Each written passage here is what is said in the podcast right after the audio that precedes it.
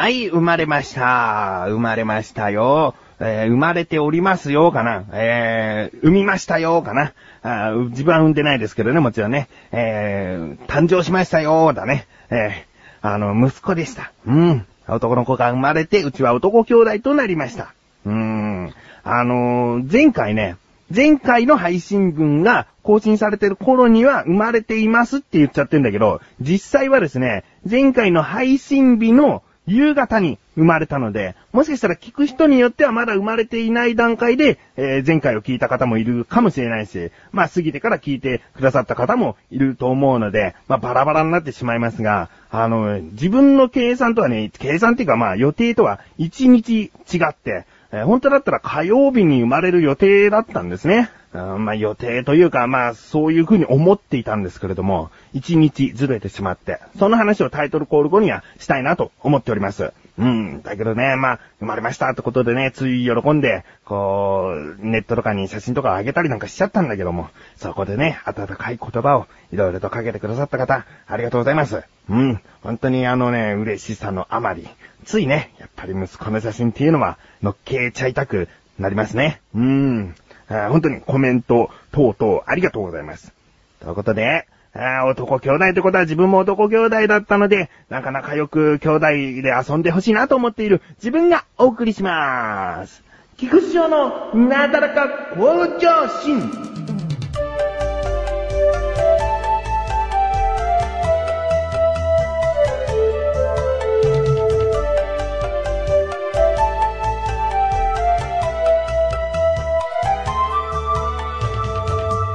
それで、自分が思っていた日と、えー一日ずれて生まれたということなんですけれども、これはなんでその前に生まれるかと思ったのか、えーその前の日ですね。だから月曜日に神さんは入院しまして、で、火曜日の朝から、えー誘発剤というか飲み薬と点滴があるのかな、えーそれを朝から投与して、で、もう陣痛を起こさせると。いう風になっていたんですね。で、一人目の息子が生まれる時っていうのは、神さん、まあその誘発剤が効いて効いて、その誘発剤を投与して間もなくもう激しい陣痛が起こって、で、時間もそんなにかからずに、えー出産することができたんですね。だからもう火曜日の朝から誘発剤だっていうのをこうやっていくっていうかな、もうすぐ生まれるんだろうなと。まあ、最初の段階はですね、医者もお昼頃には生まれそうだねなんていうことを言ってたんですね。うん、だからまあ自分も、あの、もともともうあ火曜日に生まれると思っていたんで、で、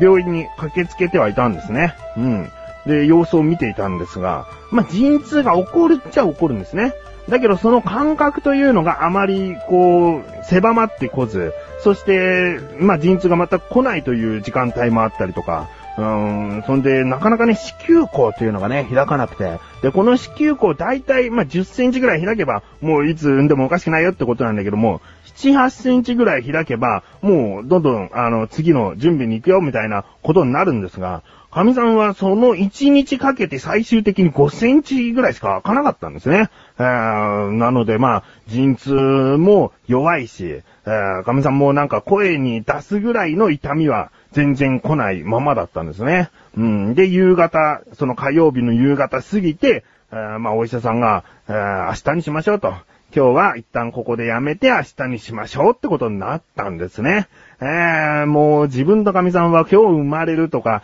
今日産むとかそういう覚悟だったんで、なんかちょっとね、がっかりしちゃうというか、あー明日もう大丈夫なのかなっていう不安になりますね。えーで、その次の日、次の日ですね、また同じように朝から、もう早朝6時ぐらいから、えーその誘発剤を投与していったところ、うん、同じくですね、えーまあ、お医者さんとか助産師さんとか、なんかいい感じだと思いますよ、なんて言うんだけど、それももう前日とほとんど変わらない感じなんで、まあ、そうは言ってもね、お昼過ぎてから結局、なんかどんどんどんどん和らいでいっちゃうんじゃないかなと、陣痛も収まってきちゃうんじゃないかな、みたいなね、そういう感じでいたんですね。そしたらまあ、お昼過ぎてから、なんか破水したかもっていうね。なんかプチっていうね、なんかこう水がこう弾けて飛び出た感覚があるっていうんで、で、助産師さんに見てもらったら、あ、もうこれは破水してますなんつって。でね、その破水してからの陣痛がすごかったね。えー、もう、本当に、あの、陣痛室っていうところで、神さんと自分はいるんですけれども、陣痛室の段階では、二つベッドがあって、隣にはまた別の、こう、妊婦さんがいるんですね。だけどもう、そういう隣に気遣うことなく、痛かったらもう、うーとかね、えー、いたたたとか、そういう声は出してもいい、えー、部屋なので、まあ、本当に声が響き渡るというか、あーうーとね、こう、苦しんで、で、だんだんだんだんその感覚も狭まって、で、そのね、その日も、全然子宮口は開いていなかったんですね。前日に5センチぐらい開いていても、次の日になったら4センチぐらいに、こう、縮んでしまう。で、そこから、まあ、まだ起きるぐらいなんで、大して開いていないだろうみたいな感じで、ずっとでも陣痛に耐えていたんですね。でも、1時間半ぐらいしてからですね、えー、もう一回助産師さんがこう確認したら、えー、まあ、結構開いてきてますねってことになって、で、まあ、もう分娩室に行きましょうかと。うん、言われて、で、かみさんも、あの、痛みは、もう痛みが来たらもうもたえるぐらいなんだけども、その和らいだ瞬間っていうのはもう普通にいられるので、はい、はい、つって、で、分娩室に行ったところですね、もう、それは、あっという間でしたね。実際20分ぐらいですけども、もうその分娩室に行って20分って多分早い方だと思うんですね。で、神さんが言うには、もう分娩室にこう座ったら全開だったらしいんですね、休校が。だからもう慌てて周りの人たちもこう準備し始めて、で、神様もう産みますみたいなことを言って、だけど、その、まだまだ準備ができてないみたいな、もうちょっと、もうちょっと頑張ってって言って、で、なんかこう、バタバタはしたんだけども、結局こうね、適応が良かったのか、20分ぐらいで産むことができたんですね。で、自分は、あ前回、で、一人目の息子の時は立ち会い出産、最後まで、えー、分娩室まで行って立ち会い出産をしたんですけれども、今回の病院はそことは違った病院で、陣痛室までしか一緒に入れない病院なんですね。だから陣痛室で待機だったんです。うーん、で、その分娩室に行ってから陣痛室に一人になった時に、あの、もう、もう、もうこっからね、祈ることしかできないんで頑張ってくれっていう気持ちでね、えー、いたんですけれども、ほんとに20分くらいしてから、えー、助産師さんが生まれましたおめでとうございますっていうね、まあ、とりあえず、えー、報告だけをしてくれて、もうね、それを聞いてね、ちょっとうるっと来たんですね。えで、実際、神さんはまだ分娩室にいる中、赤ちゃんは軽く洗って、お父さんは先に抱っこできるっていうことだったんで、抱っこさせてもらったりとかしてね、ー、これはね、ちょっと、まあ、涙が流れるまではいかないけど、目頭が熱くなるぐらい、うるっときましたね。で、なんで自分はこういうこと言うかっていうと、一人目の時は、もう涙の名の字も出なかったんですね。目頭の目の字も熱くならないというぐらいで、あの、それはなぜかっていうと、もう興味、興味津々すぎたんですね。えー、これから子供が誕生するってことよりも、子供こうやって生まれるのかみたいなこととかね。えー、あと、その、神さんのその、まあ、出てくるところがですね、ちょっと狭かったりすると、ハサミでちょん切っちゃうんですね。その、なんだ、入り口を広げるために、ちょきっと、こう、切るんですよ。まあ、人によると思いますよ。だから神さんの場合はジョキッと切るっていうことで、その場面とか実際切ってる瞬間はもうちょっと見ないようにしちゃったんですけども、まあ、そういうこととかいろいろとあとはまバタバタしてたり、助産師さんに邪魔な父親だな、なんか図体でかいだけかみたいな感じにあしらわれてたことを自分は勝手に思ってたりしたんで、なんか気持ち的にもこう感動がなかったんですね。えー、実際まあ子供生まれたことはもうすごく初めての子供だから嬉しいんだけど、だけど今回の二人目の場合は、もう陣痛室まで、分娩室では何が起こってるかわからないけど、とにかく祈ることしかできないというような、そういう状況の中、生まれてきたっていうことになんかね、もう、うるっときましたね。DY のパラベライズビート、パーソナリティの DY です。えー、とにかく音だけでどれだけ面白いとか楽しいものを、え作ることができるかっていうのをですね、素人なりに追求しながらやっております。リスナー参加型のコーナーなんかもあるので、もし聞いて、これはと思うものがあったら、コメントやメールをいただけるとありがたいなと思っております。DY のパラベライズビート、ポッドキャストは毎週日曜日更新。よろしく。さあ、コーナーに参ります。自力80%。このコーナーは日常にある様々な疑問や質問に対して自分で調べ自分で解決していくコーナーでもあり、リスナーの方からのご相談やお悩み解決していくというコーナーです。今回の疑問は自分からの疑問です。えー、まあ、あの、いろいろと出産に関する話をしたので、こういった疑問です。なんとなく自分は分かっておりますが、えー、いきます。陣痛って何なの？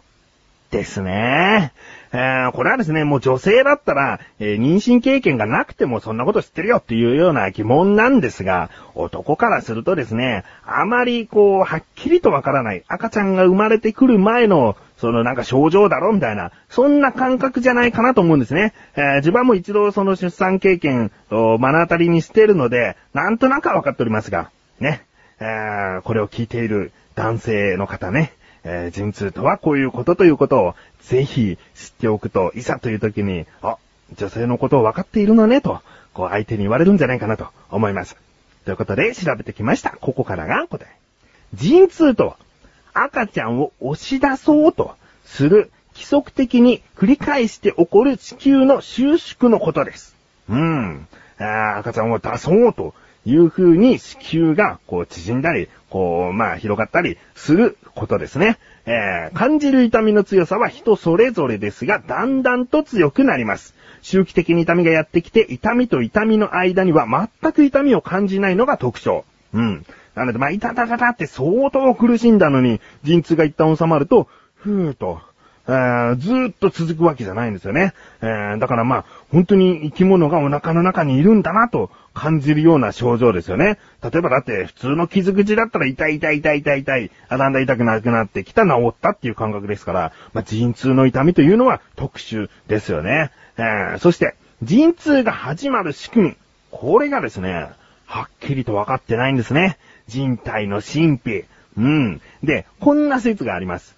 えー、赤ちゃんが脳からホルモンを分泌し、母体に陣痛を起こさせるきっかけを与えるのではないかと言われています。うん。なので、まあ、赤ちゃんが、もう出るよもう出ていきたいよっていう合図を脳からこう送ることで、陣痛を起こさせる。うん。だから、赤ちゃんからの合図と言われていることもあるんですね。えー、これが正解なわけじゃないですよ。えー、そういうふうに言われているということがあります。うん。ああ、だからね、えー、本当に不思議ですね。陣痛なんで来ないのかなって悩まれたお母さん方たくさんいたと思うんですね。えー、なんでこんなに早いのって思う方もたくさんいたと思いますね。うん、だからまあ自分としては今科学的に、えー、医学的に分かっていないのであれば、赤ちゃんがその日を選んだということですよね。えー、この日に生まれたかった。うん。だから、まあ、生年月日占いとか、いろいろありますけれども、そういったものはもう、なんか天に導かれてというか、えー、そういう星の下で生まれるようになっているのかもしれないですね。うん。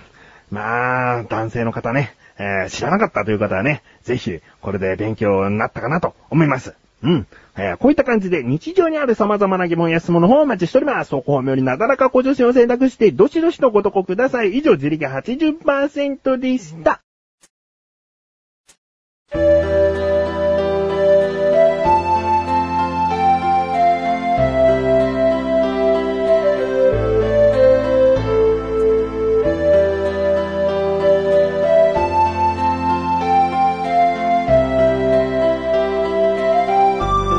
ディングでーす。えー、今回、出産日、そしてその前日の話をしましたけれども、そのね、出産日のね、自分のしていた行動について生放送で話したんですね。えー、その話というのは横断歩道のオクラ、こちらリンクページから行きます横断歩道のオクラというところで生放送の過去放送分を配信しておりますので、えー、実はこんなエピソードもあったっていうようなことを話しておりますので、気になるという方は聞いてみてください。そして、お知らせでーす。このなだらか小女子が配信されたと同時に更新されました、小高菊池の小田カルチャー聞いてみてください。今回はですね、えー、前回話した友人の結婚式に行ってきた話のエピソードの一つとして、えー、自分は歌を歌ってきたんですね。えー、で、それはですね、この小田カルチャーで一緒にやっている小高祐介と一緒に二人でデュオとして歌ってきた。その話を、その裏話をいろいろと話しております。気になるという方は聞いてみてください。ということで、なだらか今年は毎週水曜日越しです。それではまた次回、お相手は菊池翔でした。メガネたまーにでもあるよ。お疲れ様です。